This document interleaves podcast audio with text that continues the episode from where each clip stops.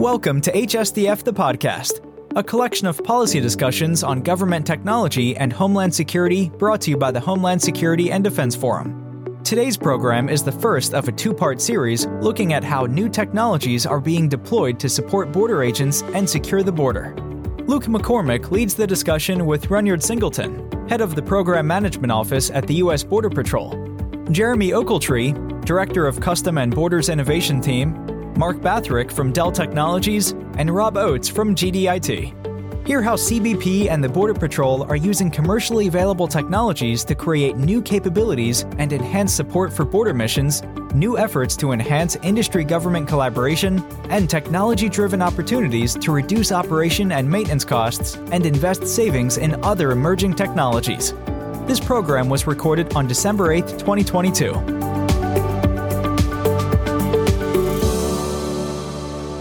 One, happy holidays to everybody and to all of you. That I know there's many of you in this room that are either supporting this very important mission, either directly or indirectly, or have maybe served at one point in time. And thank you, Megan, for the introductions. I want to start. I can't resist doing this public service announcement. And first and foremost, and this is not about coming into federal service. I'll save that till later. This is about one of the things that the chief said, when there's many people in this room that have been out to the border, right? I'm not talking about the ports. I'm talking about the border patrol stations. And more importantly, I'm talking about in between the border patrol stations. And when you go out there and you talk to the leadership and you ask them what they need, every single time, without a doubt, every single one of them will tell you the number one thing they want is to make sure that when those officers go around that hill, they've got communications with each other and back to the mothership. And what's one of the first things you heard the former Border Patrol chief and the current one say, and we're still talking about this. So I just sort of call to arms here to all of us to burn that into our minds that we have to solve that problem. We've got to do it in some affordable way. We're going to talk a little bit about some technologies that might be breakthrough there. But I just want to point that out. All right, so we will sprinkle in questions throughout. If you've got a burning one, raise your hand. We'll fire away. We're not going to wait till the end to do that. And I will budget some time to do that. I think it's very important that you all have an opportunity to ask a series of questions. We kind of went up and down the value chain. We're going to kind of come down a little bit. But I want to start with some basics and make sure that everyone has a good understanding in this platform. And that's for both Ruynard, you and Jeremy, to, one, describe what your organization is, sort of what it's responsible for, and then we'll have sort of a 1.5 question, which is really about, okay, in that context, what's the process for you all to sort of examine technology and test technology, whatever it is you're doing in these two organizations. So, Ruynard, let's start with you. Okay, so first off, thanks again for having us. I definitely appreciate the opportunity to speak with industry. I don't get the opportunity very often, considering the scope and scale of things we're working on in Border Patrol at the Program Management Office. But first, before I get to what we do in the Program Office, I want to let you know it's a team sport up at the headquarters, right? So it's not just my office as a directorate. We have our Law Enforcement Operations Directorate. We have our Strategic Planning and Analysis Directorate and our Mission Support Directorate as well. And those folks are dedicated to ensuring that we have a tight requirements management process, from the requirement itself to execution in my shop to the PPBA process to disposition of systems, and then we do it all again. So hats off to the leadership at the headquarters for the things that they do to support what we're able to deliver out of my shop with respect to the technologies. So now onto my shop, which is a team of 300 to 400 people with respect to all the contractors that are supporting us as well. We are focused on tower technologies. We have subterranean technologies.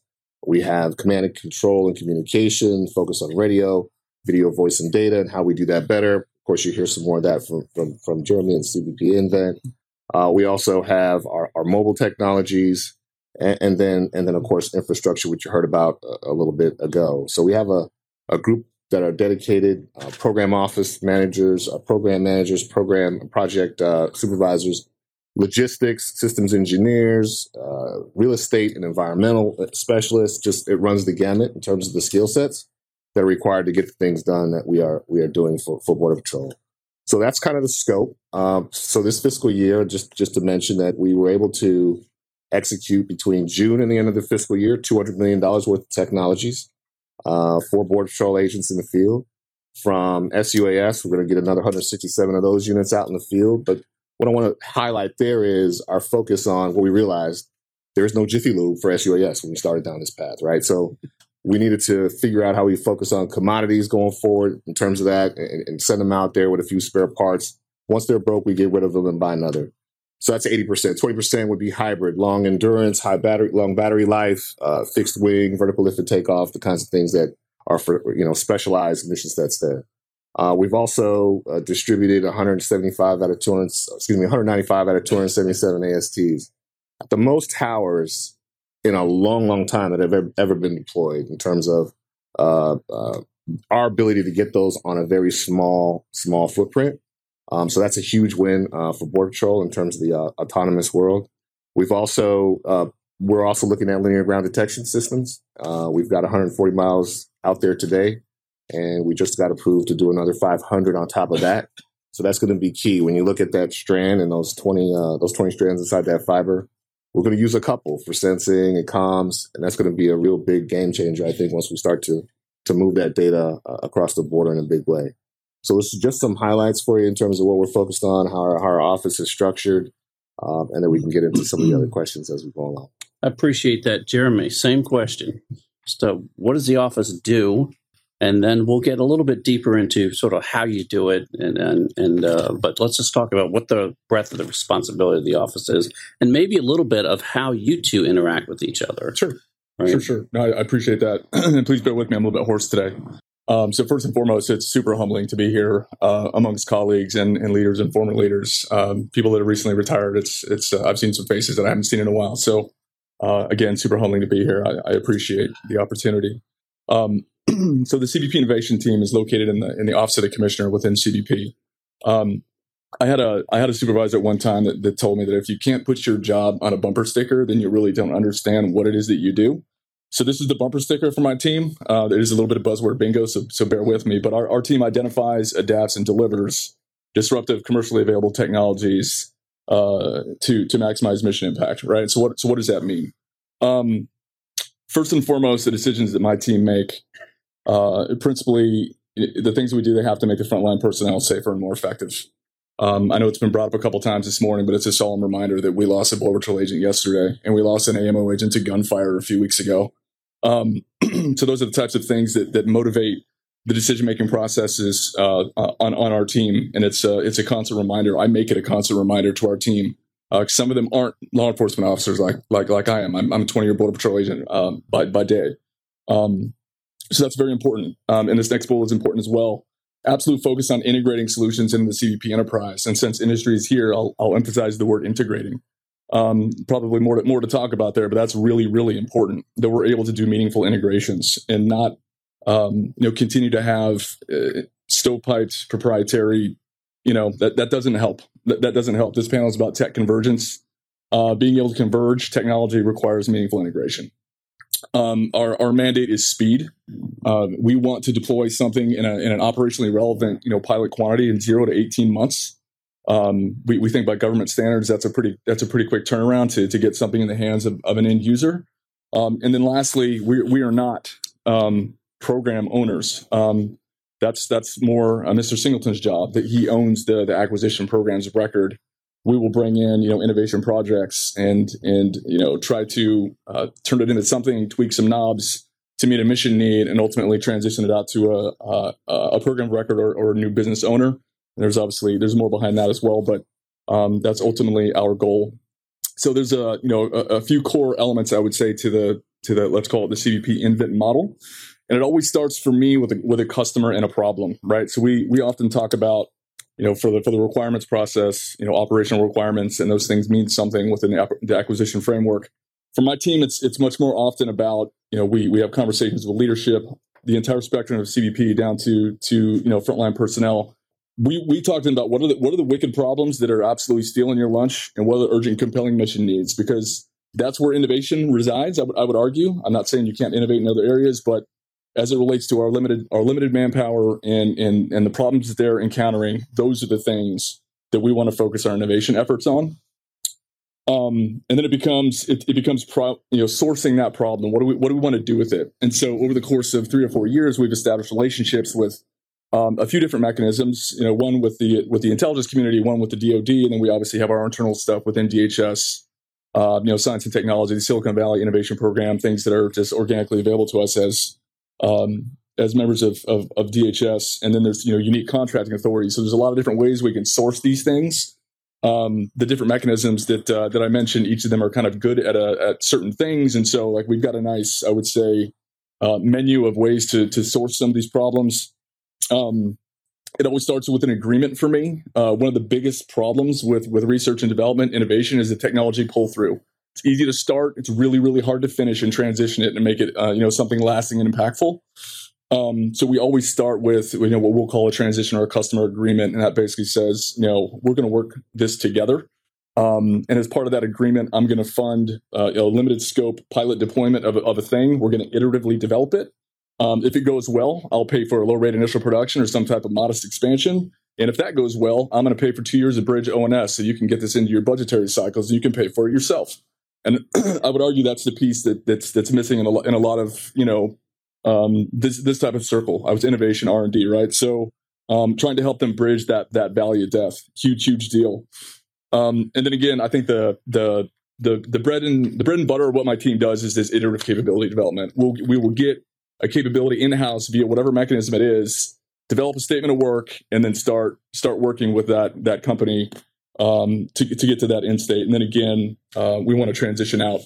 If you just indulge me a couple more seconds, I'll be done with my intro. I don't want to suck all the air up in the room here. That's okay, because I already got 3 questions. So what does that mean? Primarily, not exclusively, but primarily, we work with VC-backed startups, and there's a reason for that. I looked it up yesterday in preparation for the panel, but in 2021, just in the United States alone, there was $333 billion of venture capital fund invested in the United States, the most ever, more than twice the year before that. There's a little bit of a downturn here in 2022, but it's forecast to still be around $200 billion worth of investment in 2022, which still, even though it's on a downtrend, would make it the second largest amount in history. So we would be foolish to not kind of draft off that dynamic, right? So estimates go anywhere from 14 to 1 to 18 to 1, every one of my government dollars to a VC dollar, right? So we're able to leverage a significant amount of investment in the startup community. Focus areas, should I keep going or do you want to... Well, why don't you hold for just a minute? I'm going to hold for a second. Megan, I need a breath anyway. I'm going to ask you to make sure that somebody gives us a 10-minute warning, so I just kind of know that because I can see us kind of getting on a roll here. I guess for clarity for the audience, one is, Ruynard, I guess you're really focused on the Border Patrol portfolio, right? And you're focused on all of the mission sets inside of CBP, correct? That's correct. So okay, just want to make sure I had that right, just so everyone kind of understands that. Number one. Number two, I guess for you is, how does that, since we kind of got into 1.5, how does that handoff or that relationship work between what you're doing while you're sort of bringing this thing out of the Petri dish, getting it to a point where it's could potentially be operationalized, and then what's that relationship with Ruynard's organization? Yeah. Great question, and it differs depending on the component and the type of relationship. It just so happens that the relationship that we have with the Border Patrol is incredibly strong. And in fact, the linkages go back to when the team was set up in 2018. Yep, I recall. It was Border Patrol driven at the time, and I'm I'm thankful to say that like we've been able to expand to the vast reaches of CBP, which is awesome. And there's, as everyone here knows, the mission space that the CBP covers is crazy diverse. But we've actually got an MOU that we just formalized within the last couple months, where Mr. Singleton and our shop, have a more let's say formalized agreement that things will come in, and we will work as a kind of a tech pipeline on certain things. and the things that work. And there's a whole conversation that can be had about, you know, risk acceptance and some of the calculus that goes into those decision processes. Not everything is a success, right? But the things that do work and do add value to the mission, we've got a pipeline here, and there's kind of an expectation that when we come to him with something, it's at a certain state of readiness. So I think it was, the chief mentioned earlier, like I don't need another thing, or so yeah, right. It's at a state of readiness. It's something that was a problem set that was brought in from the operators, and you now got it to a point where you've sort of shaken it down. I'm trying to anticipate some of these questions. What about the priorities, right? You've got Air and Marine, you got Field Operations, you got Border Patrol, lots of different technologies, all kinds of problem sets. How do you rack and stack that? Who makes those decisions? Again, it kind of depends what. It depends on the component, and then I see it also the smiles. Over there. No. There's lots of inputs. I think lots of inputs. lots of inputs. That, but I mean, just generally, right? We're trying to understand. No. A lot of it. Can't do it all. So I would say, if I may, please. The sector chiefs, the stations, they have a voice here. So we're getting the feedback from the agents on the ground. When we stood up the Program Management Office in Border Patrol back in 2017, we were focused on ensuring that Border Patrol agents were in our office, a part of our decision-making process, understanding the acquisition lifecycle framework, understanding the acquisition process in terms of how do we connect with the external partners, whether that be S&T, DHS PARM, or any of these other offices that impact our lives with respect to how we do these acquisitions. And they're taking that back to the field in a huge way. I think we've had probably over 80 agents coming through our office at this point. Some are now permanent. And I think that's been huge for us to understand how the operators need to respond to the threats they have and how to keep them secure and safe. So that's a huge part of what goes on in the requirements management process in terms of the Strategic Planning Analysis Directorate, which is also connected in a major way with CBP Invent Office in terms of what they go off and experiment with in terms of proofs of concepts or pilots. So just wanted to make that point as well. Okay, and I'm just going to bump on that one more time if I can. Sure. Sounds great. I'm Mr. Port Director, and I'm really looking for that, version 3.0 license plate reader that I was promised a year ago. So how does that happen as far as between the different operational entities? Is it, who has the highest priority requirement, and again, who sets that priority, who's got the money, yep. Who's got the great idea, all of the above. Yep, fair question. So yeah, again, to the point of lots of input. Sometimes it is, it's a conversation that we have with Mr. Miller, and this is the thing that we need to focus on. And just so they know, Mr. Miller's the acting commissioner, or mm-hmm. it's Mr. Chief Ortiz, or it's another executive assistant commissioner or whatever. So we try to have. It's less frequent than I would like, but we try to at least 2 to 4 times a year sit down with each of the agency heads for each of the components of CBP, and have the question in addition to these are the things we're working on for you, but what are the wicked problems? What's keeping you up at night? What can we try to help you with? And we get feedback that way. We also do an annual just for one of the mechanisms that we work with. It is a foundational principle. Once a year, we need a problem set, right? So. Can't solve a problem unless you know what you're focused on. So mm-hmm. That's the first piece for us every year. We have a running list. These are the the urgent and compelling mission needs that we have for CBP. So in a way, those have been prioritized, and that's a bottom up process, right? We send that out and we get feedback from the entire agency from the top to the bottom, right? And then if I'm being completely honest, in terms of innovation, sometimes it's entirely driven on an operational environment, right? Like if I need to do something that involves a maritime environment, there's a short list of places I can go. And we also try to establish relationships in the field that we'll call innovation hubs that will work with us and act as, our counterparts in the field to help with this innovation journey. So we have end users participating in the data collection, participating in the testing events, facilitating field visits with companies so they can get out and they can see the operational environments, because that's super important too. It's much easier to solve the problem if you can see it and smell it and taste it than it is to hear about it, right? So that's another core principle. And then, back to the prioritization piece, each component kind of has their own their own apparatus of how they will adjudicate those decisions, and we try to insert ourselves where we need, so that, the appropriate governance is there, that the appropriate folks know about the things that we're doing. But it's often, because it is a limited scope pilot, sometimes we need to go where a certain condition exists to do the innovation, to do the pilot. But we also try to pair that up with where are you hurting? If there's a way that we can be economical with the innovation effort, with an operational requirement or need of something bad that's going on, then we try to do that as well.